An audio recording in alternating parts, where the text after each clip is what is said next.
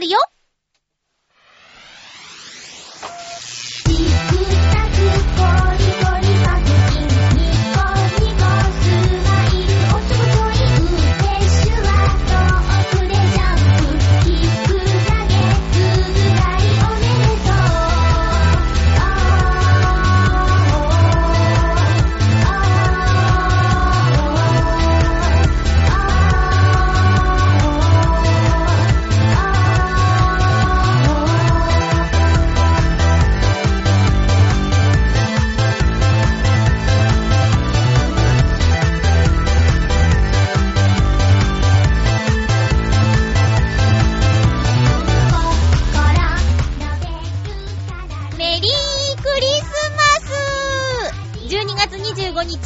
日、まゆっちょのハッピーメーカー。この番組は、ハッピーな時間を一緒に過ごしましょうというコンセプトのもと、ちょあへよ .com のサポートでお届けしております。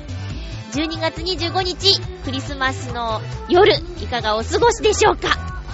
クリスマスじゃない日に聞いてるかもしれないけどね。とりあえず更新日に合わせてみました。今ゆちょは多分、この番組が更新される頃、寒空のもと、働いております。まあ、それが、私らしいクリスマスなのかな。えー、今回も皆さんからたくさんのお便り届いています。ご紹介しながら1時間お付き合いください。よろしくお願いします。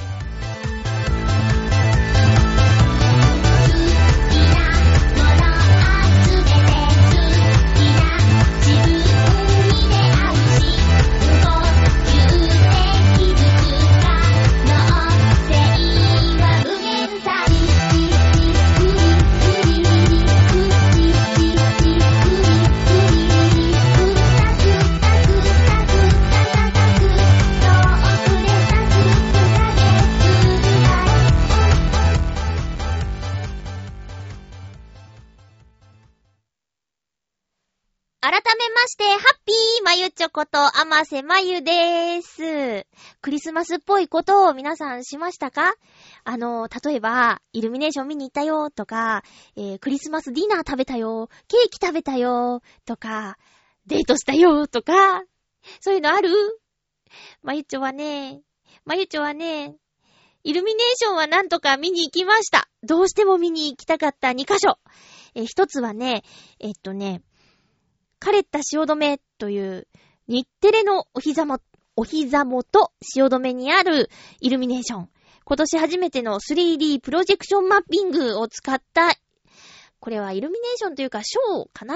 およそ6分間ビルにね、えー映し出されるんですけど、まあ、プロジェクションマッピングってなんだよっていう方は、YouTube とかでね、えー見てみてください。一番話題になったのは東京駅がリニューアルオープンするときに使われた技術かな？っていう説明でわかりますかね、えー友達にね、プロジェクションマッピング見に行ってきたって言ったら、キョトーンとされて、あーって言った人はね、ほとんどいなかったんだよね。まだ浸透していないっぽいですね。私は友達が東京駅のプロジェクションマッピングを生で見たって言って、そのどれだけすごかったかっていうのを語って聞かされてたので、すごく気になってたんですよ。で、そのね、ネット上に上がってる映像とか、あとニュースとかでもやってたから、見て、これは生で見てみたいなとずっと思っていたんですけど、なんとクリスマスの汐留でね、やるっていうことで行ってきました。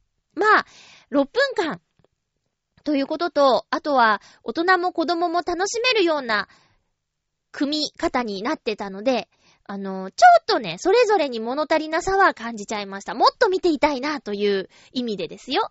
えまずね、オープニングはちょっと可愛らしい感じで始まって、で、真ん中はしっとりカップル向けなのみたいな、王子様とお姫様が出てきて、舞踏会で、みたいな感じなんですよ。で、最後は、あの、水の中が、から始まって、えー木が生えてきて、で、それがクリスマスツリーになるっていうような構成だったんだけど、映像だけじゃなくて、雪が降るシーンでは本当に雪が降ってきたり、あと水の中を表現するときはシャボン玉がふわーって飛んできたりしてね、水の泡みたいな感じで、あのーその度にお客さんがわーって歓声を上げているような状態。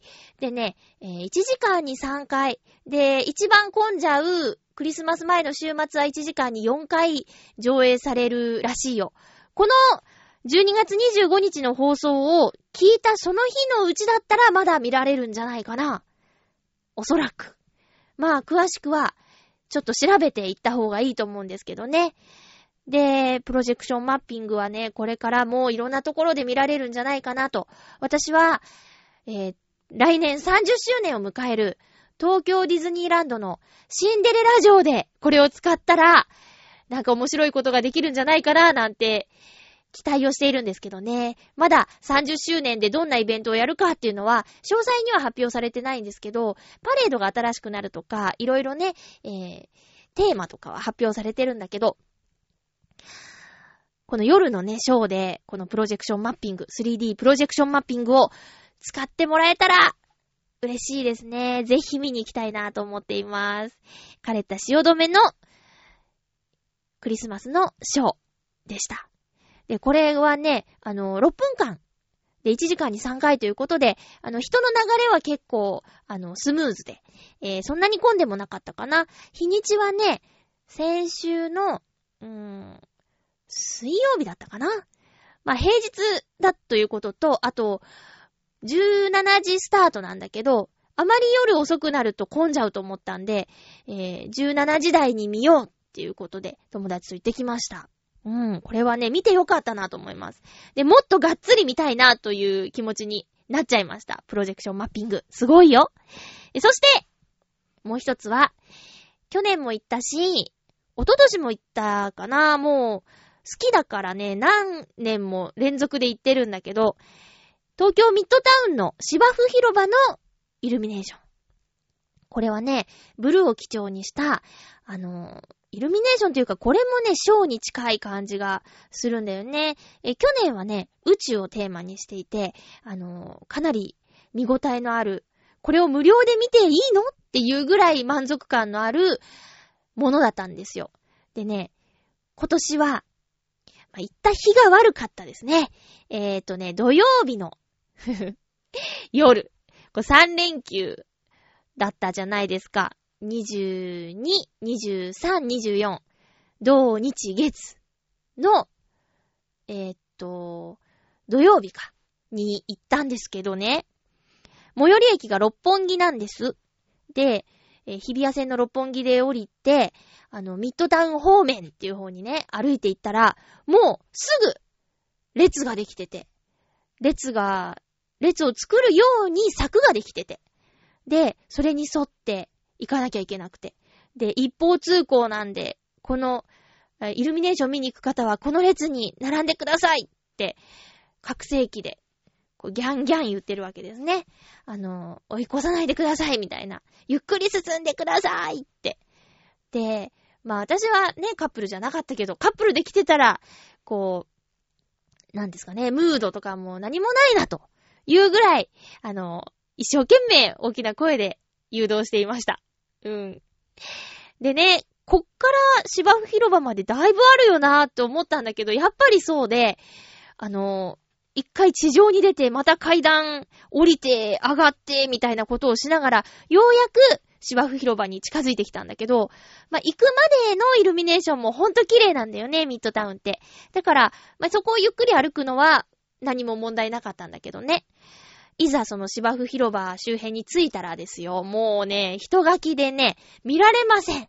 芝生広場だから、芝生に装飾がしてあるんだけど、ってことは人よりも低い位置に、あの、見どころがあるわけですよ。見上げたりするプロジェクションマッピングとは違ってですね、人がいたらね、見られないの。で、あーちゃーと思って、で、こちら空いてますよって誘導されたところは、えー、丘みたい、丘みたいになってるんだけど、その頂上付近なんですよね。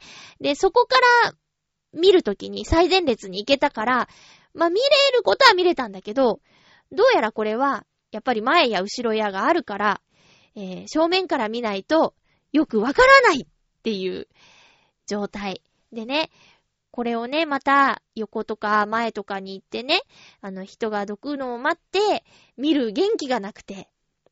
しかも、またあの六本木駅を使うのかと思ったら、うんざりしちゃったんですよ。まあ、大変って。で、こんな日にね、友達を誘ってしまった自分をね、えー、悔いて、ごめんなさいと、友達に言って、で、なんとかしますと。確かこの辺、学校があったぞと。ナレータースクールが赤坂にあったんで、その帰りにミッドタウン通ったことがあるぞと思って、うーん、お呼び起こせ、記憶記憶と思って、道を思い出して、あの、流れを抜けて、赤坂駅を使って帰りました。もうすごい人だった。でね、まあ私はおバカさんなんですけど、後からホームページを見たんですよ、ミッドタウンの。そしたらね、22、23、24は大変混雑が予想されますので、お気をつけくださいということが赤字で書いてあってね。赤い字で。ものすごい注意喚起ですよ。それを見ないで行っちゃいました。もうとにかく、ミッドタウン行きたいという気持ちだけで行ってしまったんですよね。他にもね、見たかったイルミネーションはあったんですよ。スカイツリー、今年初めての冬ということで、あのー、世界一大きなクリスマスツリーなんていうキャッチコピーがついていて、いつもはみやびとかいきとか青とか紫のイルミネーション、ライトアップ、スカイツリーね、なんだけど、緑のライトアップがされているということで、それもね、見たかったんだけど、ちょっといけそうにないですね。頑張って、えー、収録している日の夜に行くしかないかな。うん。あ、そう、ツイッターでね、あの日曜日の夜収録しますって言ったんだけど、なんだかんだありまして今、月曜日の朝です。すいません。ちょっと予定が変わってしまいまして。なので、今はクリスマスイブの朝ですね。うん。会社ではね、これからちょっと好きな子に会いに行くっていう上司？上司って言っていいのかな？すごい限定されちゃうね。がいてね。うん。でね、まだ付き合ってないんだって。で、プレゼント用意したんですか？って聞いたら、したって言って。で、何をプレゼントするんですか？って聞いたら、指輪って言ったの。で、えー、って言って。だってまだ付き合ってないのに、指輪ですか？って、びっくりして。で、サイズはどうやって調べたんですか？って聞いたらね、その相手の女の子が言ってきたって言うんですよ。もうこれは、脈ありどころの騒ぎじゃないですよ。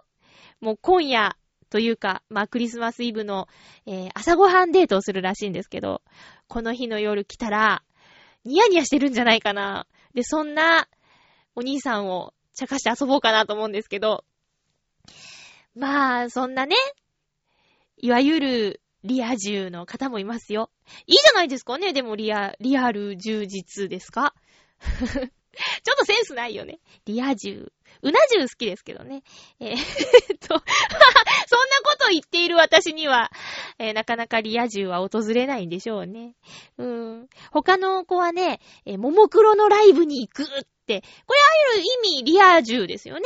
リアルにライブ会場に行って楽しんだからリア充でしょうーん、あとは、クリスマスの予定はって、えー、ちょっと年下の男の子に聞いたら、普通に働きますよ、って言って、クリスマスといえば夜だと思っているその彼もちょっとどうかと思うよ。昼間から楽しいじゃんね。うーん、まあそんな感じよ。私はこの通り、ハッピーメーカーを収録して、えー、今日は、そうね、洗いかごを買いに行きます。キッチンにね、キッチンに置く、洗い物した物を置くカゴがないんですよ。だからね、今ね、ちょっと洗い物が大変なんです。それを買いに行こうかな。あとは、うーん、まだプレゼントを買えてない人にプレゼントを買いに行こうかな。あの、ゆうこちゃんと笑いのお姉さんなんですけど、あ、笑いのおね、うん、笑いのお姉さんなんですけどね。うーん、そうそうそう。あれ？まあ、いいか。うん、そうそう。そんな感じのクリスマスを私は過ごします。明日25日。今日か、今日か。25日はどうしようかな。ケーキが食べたいけど、ケーキ、好きな、北境のビエルジュさんは、忙しくて普通のケーキ売ってないかな。ホールケーキは食べきれないでしょ？うん。もうちょっと私に元気があったら自分で焼くんですけどね。チーズケーキって意外と作るの簡単なんですよ、皆さん。混ぜて、入れて、焼くだけ。なんかね、スポンジケーキってさ、こう、膨らまないとか、いろいろこう悩みがあるでしょ？こう、下ごしらえ、卵白をどう泡立てるかで、あと潰さないようにかき混ぜなきゃいけないとかで、えー、スポンジが膨らむ膨らまないってあるんですけど、チーズケーキはね、本当に混ぜて流し込んで焼くだけなんです。うん。で、冷たいイメージがあるからさ、あんまり焼かないのかなと思いちゃうんだけど、これはじっくり低温で結構長い時間焼くんですよ。前作ってね、ケーキは焼きたてがうまいかなと思って食べたら、焼きたてって美味しくないのね、チーズケーキって。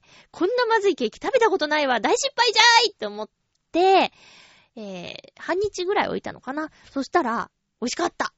ぐっと、チーズがぐっとした感じですごい美味しかったです。はぁ、チーズケーキ。作っちゃおうかな。今日。あ、いや、今日無理。うーん。そんなクリスマスです。えー、浦安のね、コンクラーベっていうレストランがあるんですけど、コンクラーベのクリスマス時期はね、予約でいっぱいなんですよ。クリスマス用のケーキのシュトレーゼン、シュトレーゼンだっけ？それもね、予約販売だったんだけど、あっという間に売り切れちゃって、なんか、クリスマスっぽさがないね。100円ローソンに行ったら、クリスマス用のホールケーキ売ってたけど、うーん、100円ローソンの100円じゃないコーナーにね、売ってたんだけど、それも買わなかったしな。まあ、そんな感じです。皆さんは、いかがお過ごしでしょうか？これ、更新と同時に聞いてくれたりしてる人もいるんですかね？クリスマスイブの夜中ってことですけど。ねえ、ありがとうそんなあなたに幸せなことが訪れますように 私にはそんな力はないですけど。まあまあまあ、いいでしょう。じゃあ、お便りご紹介していきましょう。ふつおたですね。ハッピーネーム、ドサンコさん、ありがとうございます。こんばんは。こんばんは。クリスマスカンパ襲来で、今年のクリスマスは中止にした方がいいと思うドサンコです。中止？中止はしない。え、週間天気予報では、24日、25日だけ、吹雪になっていました、笑い。うーん。そうなんですよね。最低気温。まあ、北海道のどさんこさんに言うのはあれですけど、やっぱりね、関東に住んでると0度切るとギャーって思うわけですよ。予想でね、0度っていうのを見ると、こう夜勤族の私たちは、気合を入れていかないといけないって感じがするんですよね。えー、小学校での着替えの件ですが、僕は小学校で着替えをした記憶がありません。体操着などはなく、私服で体育をしていたと思います。女子のブルマもありません。でした。ブルマ女子なんて、フィクションでしか見たことがないし、ほとんどパンツみたいなブルマを女子に履かせている学校があるとか、ちょっと信じられません。学生時代の同級生が体操着とブルマで体育をしていたと言っていたので、地域差がいろいろあるのかもしれませんね。その子は倉敷出身だったと思います。ということで、ドサンコさんありがとうございます。先週ね、あの、同窓会をした話の流れで、あの、着替える時のね、話をしたんですけど、えー、っと、この、友達倉敷って、私も倉敷だからさ、こう、日本、広しといえども、このデータはすごく狭いところから発信されているということになりますね。ブルマだったよ。うちも。中学、え？中学もブルマだったかな？ん？あれ？ちょっと記憶が曖昧。でもね、え？あれ？中学ブルマだったかな？ちょっと、ないよね。いや、確かそうだったよ。うん。で、なん、そうだよね。ひどいよね、今考えたら。当時はあんまり思わなかったけど、いやでもね、中学生の時は、やだやだって言って、あの、体操着の上を、ブルマの中に入れなきゃいけなかったんですよ。で、それがね、恥ずかしいって思うようになったのが多分高学年から中学生にかけてだったと思うんだけど、そのシャツをね、こう、外に出す。先生の目を盗んで。で、ベローンとして、まあ、そっちの方、そっちも結構際どい見た目になりますよね。こう、チラッとだけ、こう、ブルマが見える感じ。うーん。いやいや、あの、女子にとっての恐怖はね、ブルマ女子に、ブルマ女子っていうのも、ブルマを履かなきゃいけない女子にとっての恐怖は、ハミパンです。うん。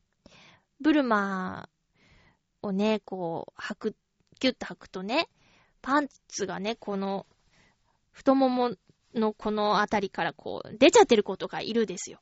で、これをね、こう、どう伝えるかって教えてあげないと、かわいそうだし、でも、こう言われたら恥ずかしいだろうなと思うと、まあ、鼻毛と似てますよね。鼻毛出っ放しは恥ずかしいけど、言うのもなんか、気使うな、みたいな感じでね。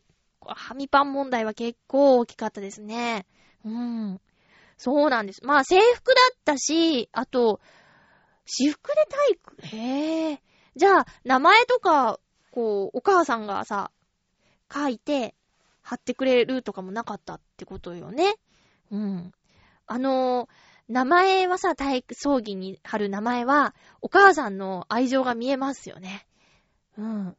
なんか、普通のペンで、細い字で、例えば、ね、あの、誰々って書いてあるのと、こう、レタリングって覚えてる？美術の時間にやったと思うんだけど、あの、しっかりその、印刷されたような文字を下書きして、色塗ってみたいなのとか、さらに言うと、それを刺繍しているとか、まあ、手の入れ方が見えてしまいますよね。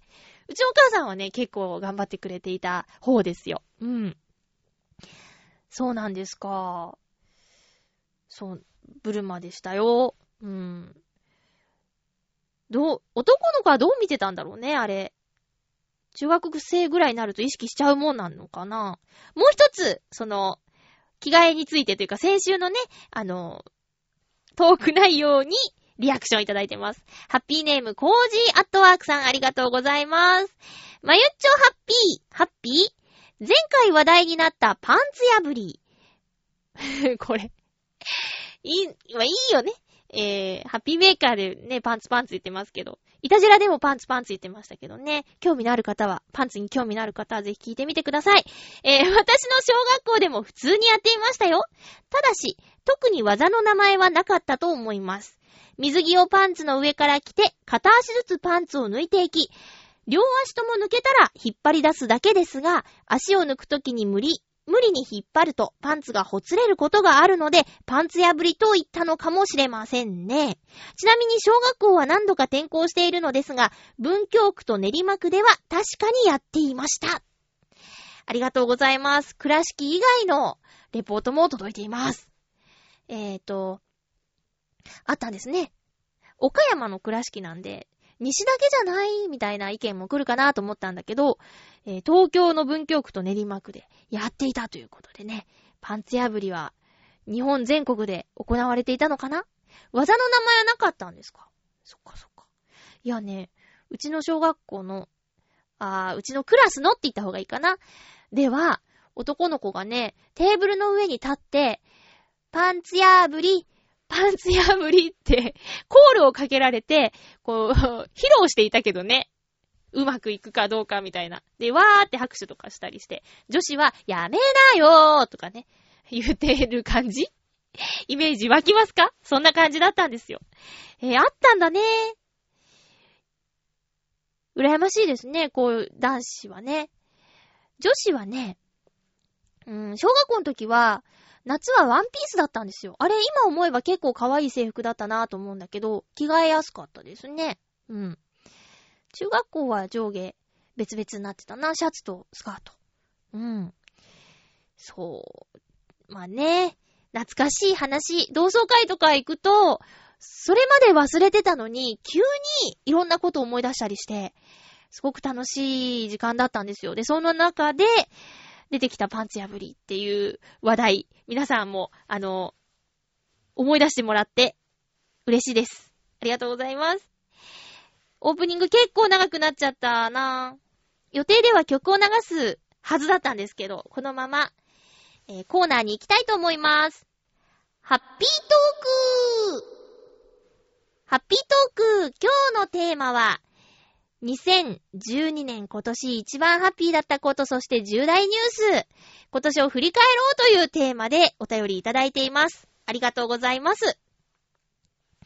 まずは、うーんと、うーんと、うーんと、決めてないのかよっていう感じですけど、ごめんなさいね。うーんとね、じゃあ、えーっと、まだ言うかって感じだね。あー、はい。ハッピーネーム、フクロウのキスさんです。ありがとうございます。まゆちょさん、皆様、ハッピー、ハッピー？今回のテーマ、2012年を振り返ろうについて。2012年もまだあと1週間あるので、少し気が早い気もしますが、今年最後の放送なので、ぜひもないですね。これはダメ出しなんでしょうかね。しょうがないです。今年そう。今年そうよ。最後のハッピーメーカーですよ。2012年ラストハッピーメーカーですよ。えー、と、さて、今年は、私の身の回りではいろいろなイベントが目白押しでした。身の回りのことでは、まず、弟1号が結婚しました。おー、そして、弟2号が結婚しました。おー、さらに、第1号に、弟1号に、娘が生まれました。これで、私も年齢だけではなく、俗柄上もおじさんの仲間入りです。うーん。頭や体を20代の人間と対抗できるように維持する努力をしている私としては、おじさんという言葉は結構答えるものがあるのですが、今回は多めに見ることができそうです。笑い。ってことは、めいっ子さんがすごい可愛いっっていうことだ。フクロウのキスさんにとって。へぇー。まだ1歳になってない赤ちゃんか。そう、いいねさて、私自身の話なのですが、昨年の暮れのテーマトークの中で、我が友である、困難、しん、これ、ご、読めないうーん、が、これちょっと調べましょう。ごめんちゃい。どうしよう。えい。観南シンク。観南シンクが私のところに訪れなかったので悲しいというお話をしました。ちなみに艱難辛苦というのは、えー、困難にあって苦しみ悩むことが私のところに訪れなかったので悲しいというお話をしました。大変なことがなかったと、昨年は。その話をどこかで聞いていたのでしょうか？今年はしっかりとサプライズプレゼントを持って私のところに遊びに来てくれました。ということで、今年の秋頃に失業しました。笑い笑いって書いてある。え えー、勉強する時間を多く取りたいがために正社員を辞めて派遣社員として仕事をしていたので、リスクがあることはよく理解していたのですが、実際に解雇されると少し驚きます。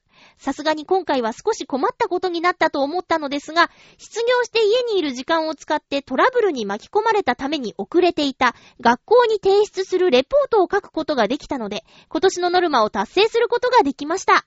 また、翌日の仕事のことを気にする必要がないので、夜中にゆっくりと考え事をする時間を取れた、できた結果、今まで漠然としていた私の研究テーマの問題点をいくつか見つけることもできました。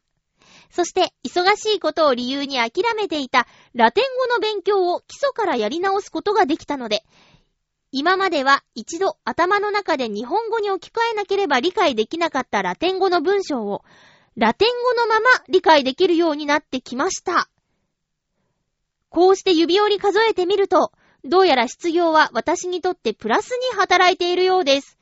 これは我が友も土産物だけ置いて、茶も飲まずに去ってしまったという感じでしょうか。おー。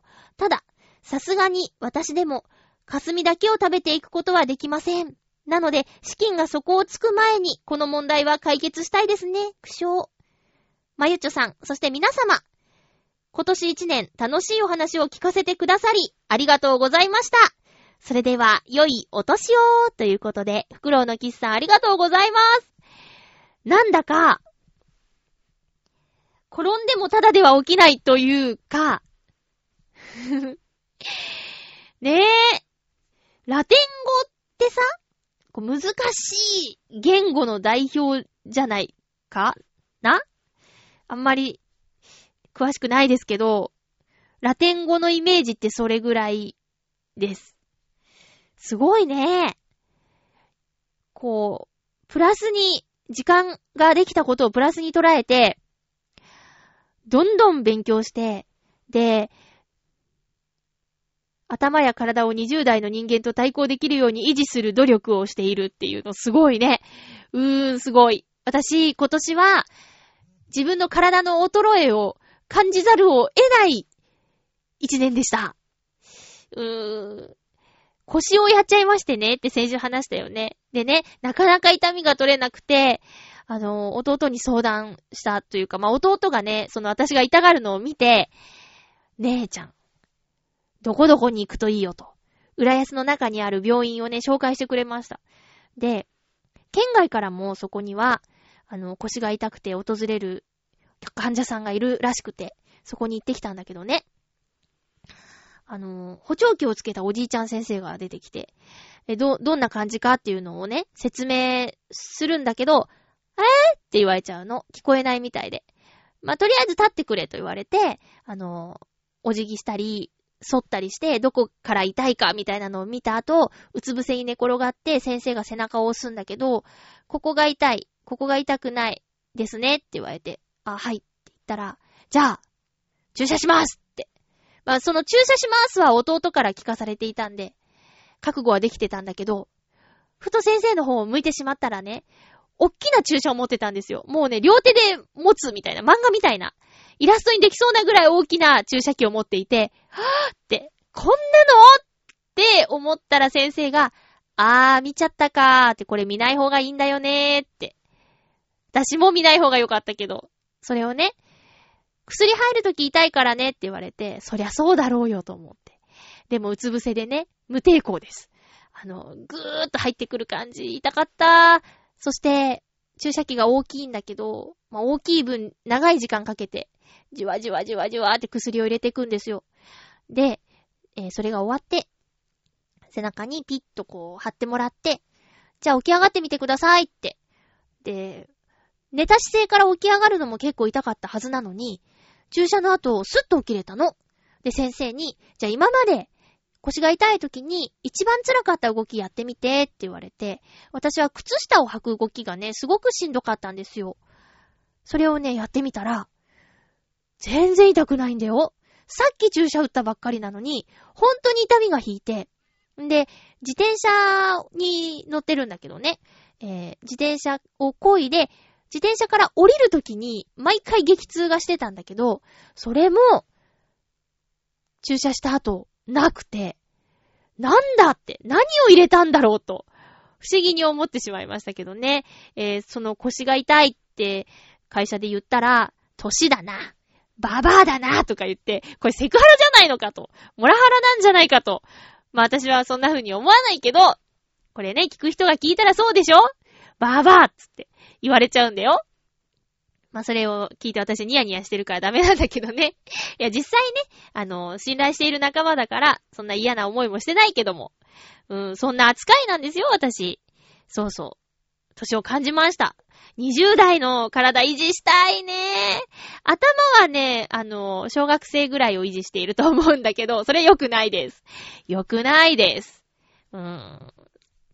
ちょっとね、袋のキスさんからのお便りを見ていると、脳みそをね、私ほとんど使えてないなと。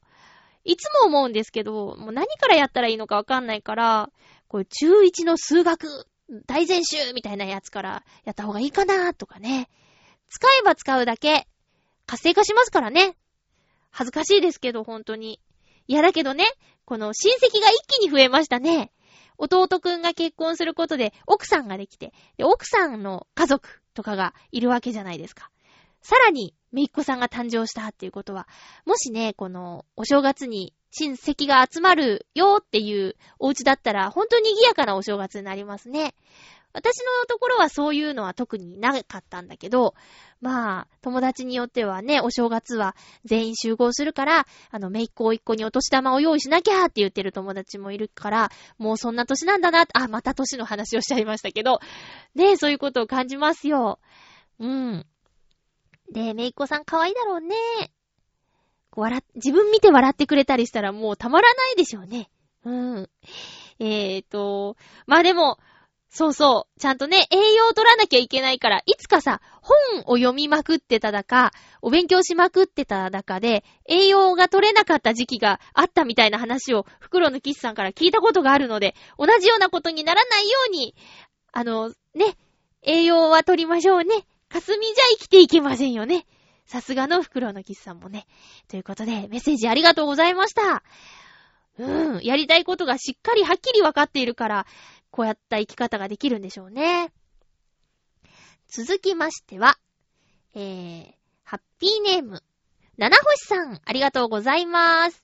まゆっちょハッピー、ハッピー ?2012 年何かいいことあったかなーと、いろいろ考えてみて、一つありました。年長者、かっこ先輩としての自覚ができたことですかね。以前も少しお便りでお送りしましたが、私、オンラインゲームのチームに参加してまして、多分私が一番年上なんじゃないのかなと思います。一番年下が高校生くらい、メインは大学生が多いのかなと思います。そこでチャットで雑談する際に、たまに小さな悩みや愚痴、逆に良かったこととかを書いている時があるので、ああ、自分もこういうことあったよなぁと、年食っている人間として、自分が経験して切り抜けた方法や愚痴の返答、喜ぶことに共感するようになりました。在職中にも後輩にあたる人が同い年や年上の人がいたので、どうやったら自分のこと理解してくれて仕事進めてくれるかな自分より仕事できるようになってもらえるかなって考えて教えてました。今まで一番下のポジションにいることが多かったのですが、部下や後輩、それに似たものができた。その接し方を学んだというのは、今年一番の収穫だったのかもしれません。この縁を大切に、謙虚さも忘れずに、2013年は巻き返していこうと思う七星でした。ということで、メッセージありがとうございます。七星でしたっていうところに小さいつがついてるから、勢いとかやる気とかを感じますね。ありがとうございます。いろんな世代の人と話をすることって、すごく大事ですよね。あの、気づかされたりしますよね。自分の今の考えてることとか、どうしていきたいかとか、どうだったかとか、過去も未来も思い出せて、というか描けたり、思い出したりできるから、いろんな世代の人と話すのはいいですよね。私の今の職場一番下は19歳の男の子。上は、どれくらいなんだろうな。ついこの間まで70近い人が一緒に働いてたけど、移動しちゃったから今一緒じゃないんだけどね。よくやってるなと思いますよ。あの、60超えてさ、こんな寒い中、まあ、ほとんど同じ条件の持ち場というか、やらなきゃいけない仕事の量をこなしてるんだから、弱音吐けないよなーって思いますよ。ねえ、体がどう考えたって違うからさ、60歳と30歳じゃね、倍違うからね。だから本当はね、あの、早くやって助けたりね、できればいいんだけど、うーん、なかなかできなくてね、逆に、助けてもらったりすることもあるんですよ、おじさんに。うん。だからほんと元気だなと思うんだけど、そういう人のお話を聞いてたりするのもね、えー、楽しいよ。なんか今日はね、あの、結婚指輪の話になってね、えー、送って早々なくされたみたいなことをおじさんが言ってたんで、まあでも、洗い物の時に外しちゃったらしくて、それがコロンとね、排水口に落ちちゃったみたいなんだけど、それはね、あの、大事だから外してたんですよって言ったら、そうだったのか、みたいなことで、ちょっと盛り上がったりして。で、それがドラマチックなんだけど、あの、建て替えの時だかに排水管を掘り起こしたら、そっから出てきたって言うんですよ。10年前になくした指輪が。それすごいことじゃないですか。ねえ。で、今でも大事にしてるんだって。なんかさ、感動しちゃいました。そんな話が聞けたりね。うん。もう10年単位の恋愛の話は同世代じゃんね。まだ難しいですからね。ええー、そんな感じですよ。ね。えっ、ー、と、ゲームの中でも、仕事上でも、そういうことがあったんですね。うん。これからますます先輩になっていくんじゃないですか。私たち同世代ですよね、七星さんね。えー、だから頑張っていってくださいね。自分の、そうだな。今まではいろんなものをもらっていたけど、こう、与え手になりなさいっていうのをね、ナレーションのスクールで学長がよく言っているんですけど、あの、もらってばかりじゃなくて、常に自分が何ができるかっていうことを考えて行動すること、与え手になりなさいって。これは、あの、仕事の面でも、プライベートでも、どちらでも大事になってくることじゃないかなと思って、私は意識するようにして、できているかはわからないけど、与え手になりなさいってね。みんながそういう気持ちだったらさ、あの、争いとかも減っていくんじゃないかなと思うんだよね。自分が自分がっていうんじゃなくて、困ってる人がいたら手を差し伸べるとか、いろいろできることは、小さい大きい関わらずあると思います。七星さんどうもありがとうございました。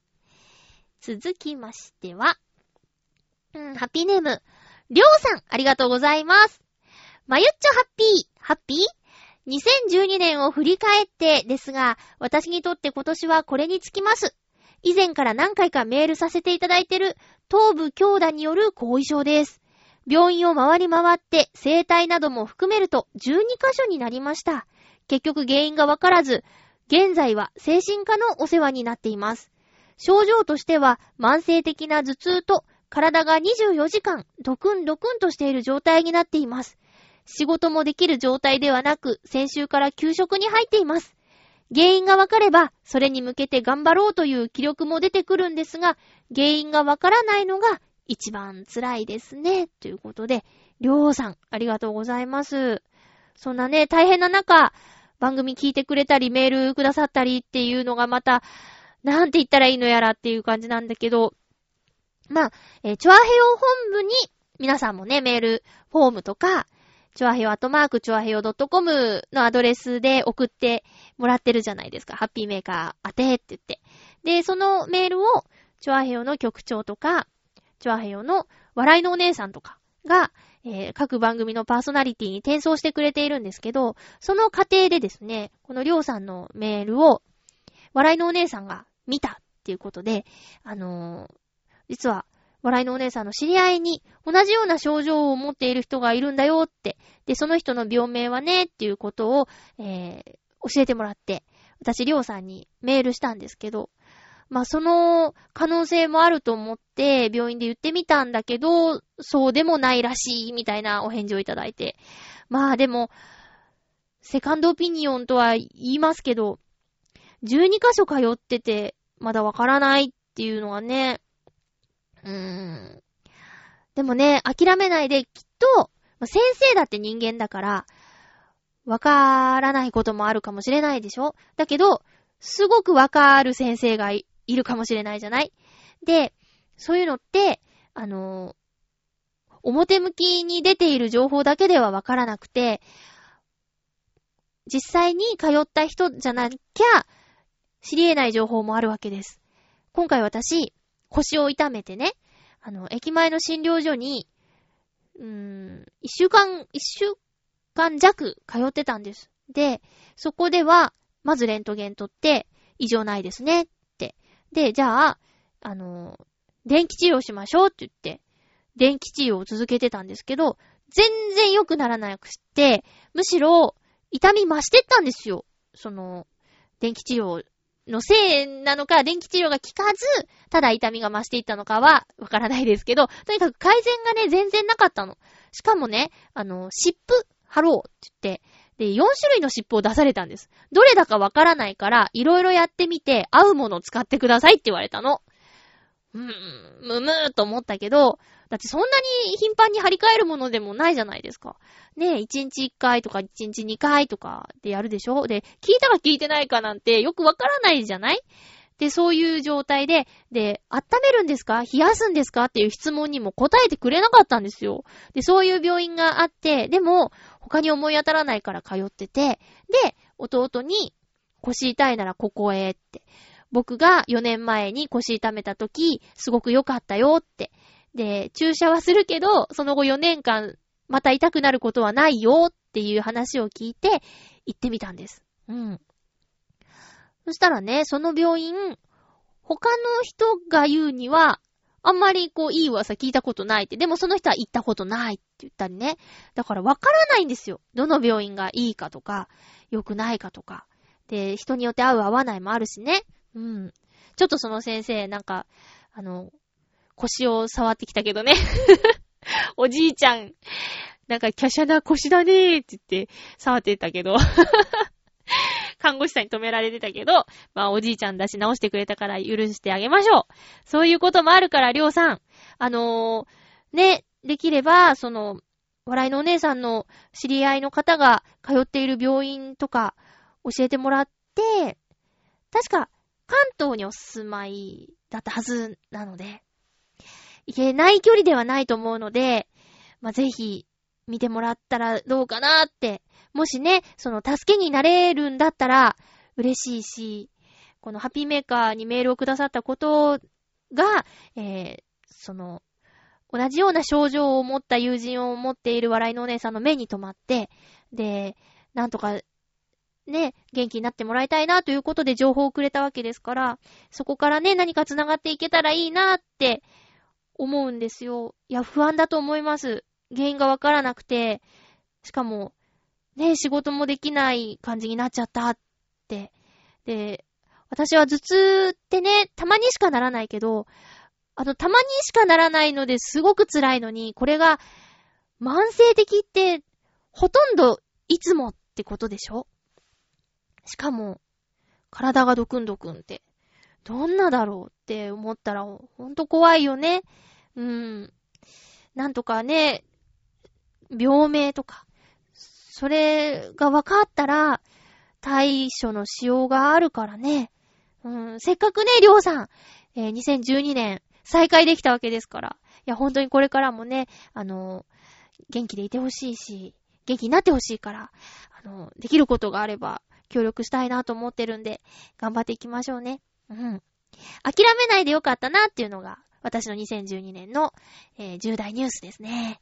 あのー、番組でも話をしちゃいましたけど、ハッピーメーカーなのに、えー、身内がね、ちょっと末期がんということを8月の末に言われて、で、助からないと言われて、マジっすかって、ビエーってなって、泣いてっていう意味ね。もうどうしようもなくて、助からないんだったら辛い抗がん剤治療なんてさせられないって。で、本人にも全てを話して、本人に決めてもらおうって。で、辛い治療をしても治らない。でも、今のままだったらまだ歩けるし、外に出られるし、ご飯も好きなだけ食べられるよっていう話をしたら、やっぱり本人も、じゃあ、できる限り元気にいたいよっていうことで、えー、嫁告知をしたりですね、いろいろあったんですよ。でもね、そのうち大変なことになるから、少しでも楽に、えー、行かせてあげようっていうことで、えー、緩和ケアっていうのがあるよっていうのを、ジョアヘヨの局長から教えてもらって、で、そこに行ったら、セカンドオピニオンを受けた方がいい。助からないって言われても、受けた方がいいって言われて、で、えー、治療始まったわけですけど、そのセカンドオピニオンで行った病院では、7割助かりますよっていうね、えー、助からないって言われたんですけど、あれ？みたいな。そうそう。それでまあ治療は大変だったけど、無事に先週退院しまして、えー、年越せないって言われてたのに、なんと、えー、お家に帰ってくることができましてね。そういうこともあります。もう絶望からの復活っていうのもね、ありますから。えー、身近にそういうことがあったから、本当に諦めないでほしいなと思います。お便りありがとうございました。続きまして、ハピーネーム、コージアトワークさん、ありがとうございます。えーと、まゆちょハッピー、ハッピー。今年の私的重大ニュース、10個もあるかな思いつくままやってみます。1、猫生活11月号の特集に掲載されました。仕事ではなく写真が商業誌に掲載されたのは初めてでした。2、猫写真のコンテストに入選しました。毛色の違う趣旨のコンテストだったのでびっくりでした。3、初のフルサイズデジタル一眼レフ導入。これで写真の腕をもうちょっとなんとかしないとまずくなってしまいました、汗。4、走行距離1万キロ突破。前の自転車が盗まれてから2年、新しい自転車も走行距離が1万キロを超えました。これ、自転車でわかるんですね。つけてるのか。すごいなぁ。5、同居人ができました。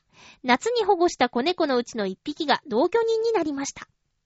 6、俳優の田中洋二さんとお話ししちゃいました。仕事関係でお会いしたのですが、実はほとんど猫の話をしていました。えー、7、被災地の海岸林植樹に参加。東北の被災、震災被災地で行われた初の海岸林植樹に参加してきました。ぜいぜいは、まだ7個。まだ何かあるかな ?8、素話始めました。毎年クリスマスに教会でやっている読み聞かせ、今年から本や紙芝居などを使わない素話にしてみました。素話。えー、9、作品展に参加することになりました。来年6月に開催される合同作品展のお誘いを受けて参加することになりました。あと1個、ハッピーじゃないけど入れときます。10、財布をすられました。私にとってはかなり大金が入った財布をすられました。半年が経った今も見つかっていません。ああ、これを重大ニュースに入れたくなかったな。あ、そうそう。今年もハッピーメーカーを聞けて、ハッピーでした。では、良いお年をお迎えください。ということで、コージアットワークさん、ありがとうございます。猫生活11月号拝見しました。すごいちゃんと特集されてたよね。あと、猫写真コンテスト入選作品もサイトで見ました。確かに周りの作品とは全然違った切り口だった。かっこいい感じがしたよね。うん。もうさ、なんか、プロなんじゃないかって最初思ってたのに、趣味みたいなことをね、言うからさ、びっくりなんですよ。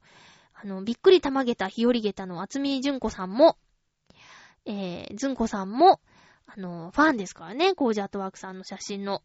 で、番組でも何回かね、ご紹介してますし、ブログでも記事にしたことがあるので、興味のある方はぜひ見てみてくださいね。もう、あれですかね。ブックマークしちゃいましょうかね。コージアットワークさんのブログ。ねえ。しょっちゅう話題になるもんね。財布なぁ。財布はなかなか出てこないよね。いや、中身がなくて外身だけっていうのはね、あるかもしれないけど、これね。こんなことで得たお金をね、使ってる人の気が知れないよ。どういう気持ちでやってんだろうね。とか何も考えてないんだろうね。そういうのはな。えー、田中洋二さん。猫が好きなんだね。いやね、何か一つ、これっていうものがあると、あの、いざという時にほんと役に立つよね。私だったら、ディズニーの話とかについなっちゃうけど、でもそれって、みんな結構、行ったことがあったり、興味があったりするネタだから盛り上がることができるんだよね。でももう2、3個そういう得意分野が欲しいな。水なぎさんだったら、例えば北海道の話題ならお任せとかね、フィギュアの話とかさ、あと、アニメとか漫画とかも詳しいし、いろんなジャンルに深く切り込んでいけるよね。すごいな猫とか写真とか、あと、あ、自転車も詳しいもんね。コージアットワークさん。いや、なんか欲しいな、私も。いっぱいあげてくれてありがとうございました。続きまして、あちょっとさ、年、今年最後だからっていう言い訳で、もしかしたら延長するかも。レビューに載せるからね。あ、テーマは以上かな。うん、テーマは以上です。えー、っと、まゆっちょの今年の大きな出来事といえば、まあ、さっきのね、あの、大変だったことと、あとは、えー、引っ越しイヤーになりました。うん。あのね、7年、8年住んでた家を売って、で、まず引っ越したでしょ？夏、7月頃。で、7、8、9、10、11。およそ5ヶ月で、また引っ越しをしてしまいました。うん、あの、考えなしに動いたわけではないですよ。いろいろ私なりに考えて、たまたまいい物件があったんで引っ越しをしたんですけどね。ようやくそこも落ち着いてきました。まだまだないものもありますけど。ちょっとね、あの、殺風景な感じがしますけど。ソファーとかね、いろいろ欲しいものはまだまだあるし、せっかくだからしっかり気に入ったやつがいいなと思って選び中です。うん。まあそんな感じかな。大きな出来事。あ、あとぐるっと浦安に出ちゃったこととか、えー、っと、今年もナレーションのお仕事続けてこられたこととか、あとは、そうですね。あ、できなかったこともあります。あの、年間12冊。これね、全然足りないです。全然足りてない。し、このまま、もう、読めないと思います。読めなかった分は、来年に、あの、追加します。読みかけがね、2、3冊ぐらいあるんだよね。なんであれ途中で読み始めちゃったのやら。もう、もったいないですね。何冊かクリアできてたかもしれないのに、なんかね、つい、あ、これ気になるって言って開いちゃったんだよね。え、そんなコーナーですよ、私。まあ、一言で言えば、今年は、しんどかったね。いろんな意味で、しんどかったですね。うん。来年は良い年になるといいなと思ってます。というか、そんな受け身じゃいかん。いい年にしようと思っています。皆さんも、そうですね、今年を振り返って、えー、次回のテーマは、目標ですから、2013年の目標とか、やりたいこととかをテーマにしちゃいますんでね、えー、ぜひ考えてくださいね。ということで、ハッピートークのコーナーでした。続きましては、映画、映画。映画、映画のコーナーです。メッセージいただいています。ハッピーネーム、水なぎさん、ありがとうございます。まゆっちょハッピー、水なぎです。ハッピー？先日、どうにか間に合ってある映画を見てきました。タイトルは、北のカナリアたち。北海道のレブン島を主な舞台とした映画で、出演は、吉永さゆりさん、柴田京平さん、中村徹さん、里見光太郎さん、森山未来さん、三島ひかりさん、勝地良さん、宮崎葵さん、小池栄子さん、松田隆平さんほか、結構豪華な出演陣ですよね。ああ、私、三島ひかりさんを万島さんだとずーっと思ってた。えー、島の文校にやってきた吉永さゆりさん演じる小学校の先生と、その子供たちとの姿を描きます。森山さんや三島さん、宮崎さんは教え子の子供たちが大人になった時の配役です。夏の暖かい時期だけでなく、吹雪が吹きすさぶ真冬の時期でのロケもあり、出演者の皆さんは本当に大変な映画だなぁというのが率直な感想ですが、劇中に出てきたレブン島らしい風景といえば、一番有名なのは、地蔵岩。海の方から見るとお地蔵さんに見えると言われているかなり大きな岩です。私も以前近くまで行っているのですぐにわかりました。私は夏のレブンには行ったことがあるのですが、冬のレブンには行ったことがなく、映画のシーンからも大変だということは伝わってくるのですが、急に冬のレブンに行ってみたくなってしまいました。この地蔵岩の近くの浜では、メノウの石が取れるそうです。近くのお土産物屋さんでアクセサリーにされて売っています。また、この近くのお店では、以前この番組で話題になったトド肉を食べることができます。笑い。この映画のセットは来年の夏頃には一般公開されるそうなので、機会があれば一度くらいは見に行ってみたいと思っています。ただ、レブン島に行くなら、一番のおすすめの時期は6月上旬で、その頃、ここでしか咲かない、レブン厚森草の自生している花を見ることができます。ちょうど札幌でよさこいソーラン祭りが行われている頃です。ということで、水なぎさん、地蔵岩などの写真を添付してくださってるので、すごくわかりやすかったです。ありがとうございます。きっと行くんじゃないかなと思ってました。もう北海道という、ね、あの、名がつけば、水なぎさんはきっと行くだろうと。いいなと思います。この間ね、新浦安の大英で、あの、北海道物産展とは、まではいかないけど、北海道のものをたくさん売ってました。黒い恋人も売ってたけどね、この間、イタジェラで話題になってたけどね。もうさ、出演者で、柴田京平さん、中村徹さんって並ぶと危ないデカしか思い浮かばないんだけどね。いやいや、でもね、これは、あの重たそうだなーっていうのが予告編を見た印象なんだけど、まあ、いつか見たいなと思ってます。ちょっと映画館にはね、もう出遅れた感がありますけどね。うん。水なぎさんありがとうございます。今ね、見たい映画結構あるんだよね。レミゼラブルとか、まだ、あの、グッモエビアンも見てない。なんか、映画館行けてない。なんでだろう。ちょっとバタバタしてたのかなあと、疲れが溜まってるのかな 寝たいとか思っちゃうんだよね。ちょっと時間があると。いかんね。これはまゆちょらしくないね。もう一通映画のコーナーにいただいています。ハッピーネームドサンコさん、ありがとうございます。まゆっちょの2012年ベスト映画は何ですか？僕のベスト映画は、アイアンスカイです。今年は大当たりも大外れも引かない無難な一年でした。来年は、マン・オブ・スティールでいいのかなかっこスーパーマンに期待しています。ということで、ドサンコさんありがとうございます。私の2012年ベストは、やっぱり、アベンジャーズかなあれはもう本当に、エンターテイメントって感じで。あと、IMAX3D シアターで見たっていうのも大きかったかなもうす、すごい良かったです。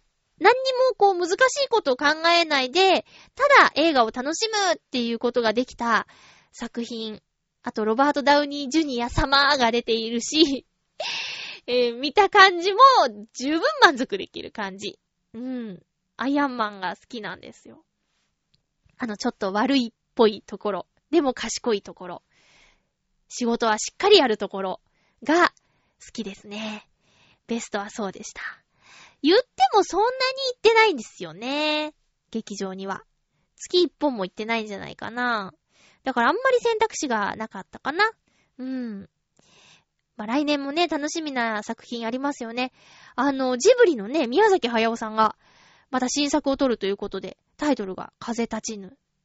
ジブリのね、あの、タイトルの法則からスコーンと外れてますけどね。皆さんご存知？あの、ジブリの映画のタイトルには、のがつくよって。風の谷のナウシカ、隣のトトロ、えー、あと、魔女の宅急便、あと、なんだっけ。天空の城ラピュタ。あとは、ハウルの動く城とか。まあ、ないのもあるよ。耳を澄ませばとかね。うん。ヒットの法則みたいなこと言ってた。あーと、物の経姫とか。接続詞ののじゃないですけどね。あ、接続詞じゃないか。まあまあまあ。の、の、のがね、ついてないねっていうのが話題になってましたよ。まあ他にも色々と。まあとにかく、レミゼラブルの評判が身近でとてもいいので、見たいなと。舞台では見たことないんだけど、映画からでいいですかね、水なぎさん。水なぎさん結構ね、帝劇行ってますよね。帝国劇場ね。だからね、あの、いいものだって分かってて映画館行く方だからね、どうなんだろうとは思うんですけど、私はもうまっさらな状態で、えー、行こうかなと思ってます。ということで、ちょっと長くなっちゃいましたね、今日は。時間オーバーですよ。えー、っと、次回のハッピーメーカーは、なんと1月1日の放送です。元旦です。聞いてもらえるんでしょうか？果たして。収録は、できるだけギリギリに撮りたいなと思っているんですけど、12月30日、日曜日収録予定ということで発表したいと思います。テーマは、2013年、新たな年に思うこと、新年の抱負、目標、やりたいこと、行きたいところなど、2013年の最初の放送にふさわしい、あのー、目標とかね、送ってくださいよろしくお願いします。元旦だからね、賑やかにやりたいなと思ってるので、いつもメールは出さないよっていう方もいただけると嬉しいです。あ、そうそう。あの、クリスマスプレゼントが届いているようで、ありがとうございます。ちょっとね、チョアヘオ本部の皆さんと時間が合わせられなくて、放送までに受け取れなかったんですけど、まあ、夏日ちゃんはね、えー、ご飯をおごってもらったみたいですけど、局長 えっと、いたじら聞いてください。えー、っとね、なんだっけ。あ、そうそうそう。プレゼントをね、いただいてたみたいで、えー、っと、カードを、ドサンコさんじゃなくてごめんなさい。カードを大空さんと、あと月曜日の不良品さん。懐かしい。あ、ドサンコさんも送ってくれていいんですよ。あと、えー、贈り物を、水なぎさんから。なんかね、DVD って書いてあったんだけど、何が入っているのかしら。楽しみでーす。嬉しいでーす。ということで、お送りしてきました。ハッピーメーカー。2012年最後の放送いかがだったでしょうかエンディングはクリスマスソング、君からの贈り物ですけど、これを聞くのはまた1年後ということになりますよ。今年も1年間、ハッピーメーカーを聞いてくださって、どうもありがとうございました。まあ、ね、まゆちの都合で30分の放送とか、あとちょっと、ね、テンションがおかしな放送もあったかもしれませんが、この場があることで私の心は随分と、あの、救われています。リスナーさんがいてくれることとか、お便りくださる方がいることとか、もう本当に本当に感謝しています。なのでね、わざわざ、この番組を聞こうと、クリックしてくれる方に、ちょっとでも楽しんでもらえるような番組作りをこれからもしていきたいなと思っていますので、どうかよろしくお願いします。お相手は、まゆっちょこと、あませまゆでした。また来年もハッピーな時間を一緒に過ごしましょう。ハッピー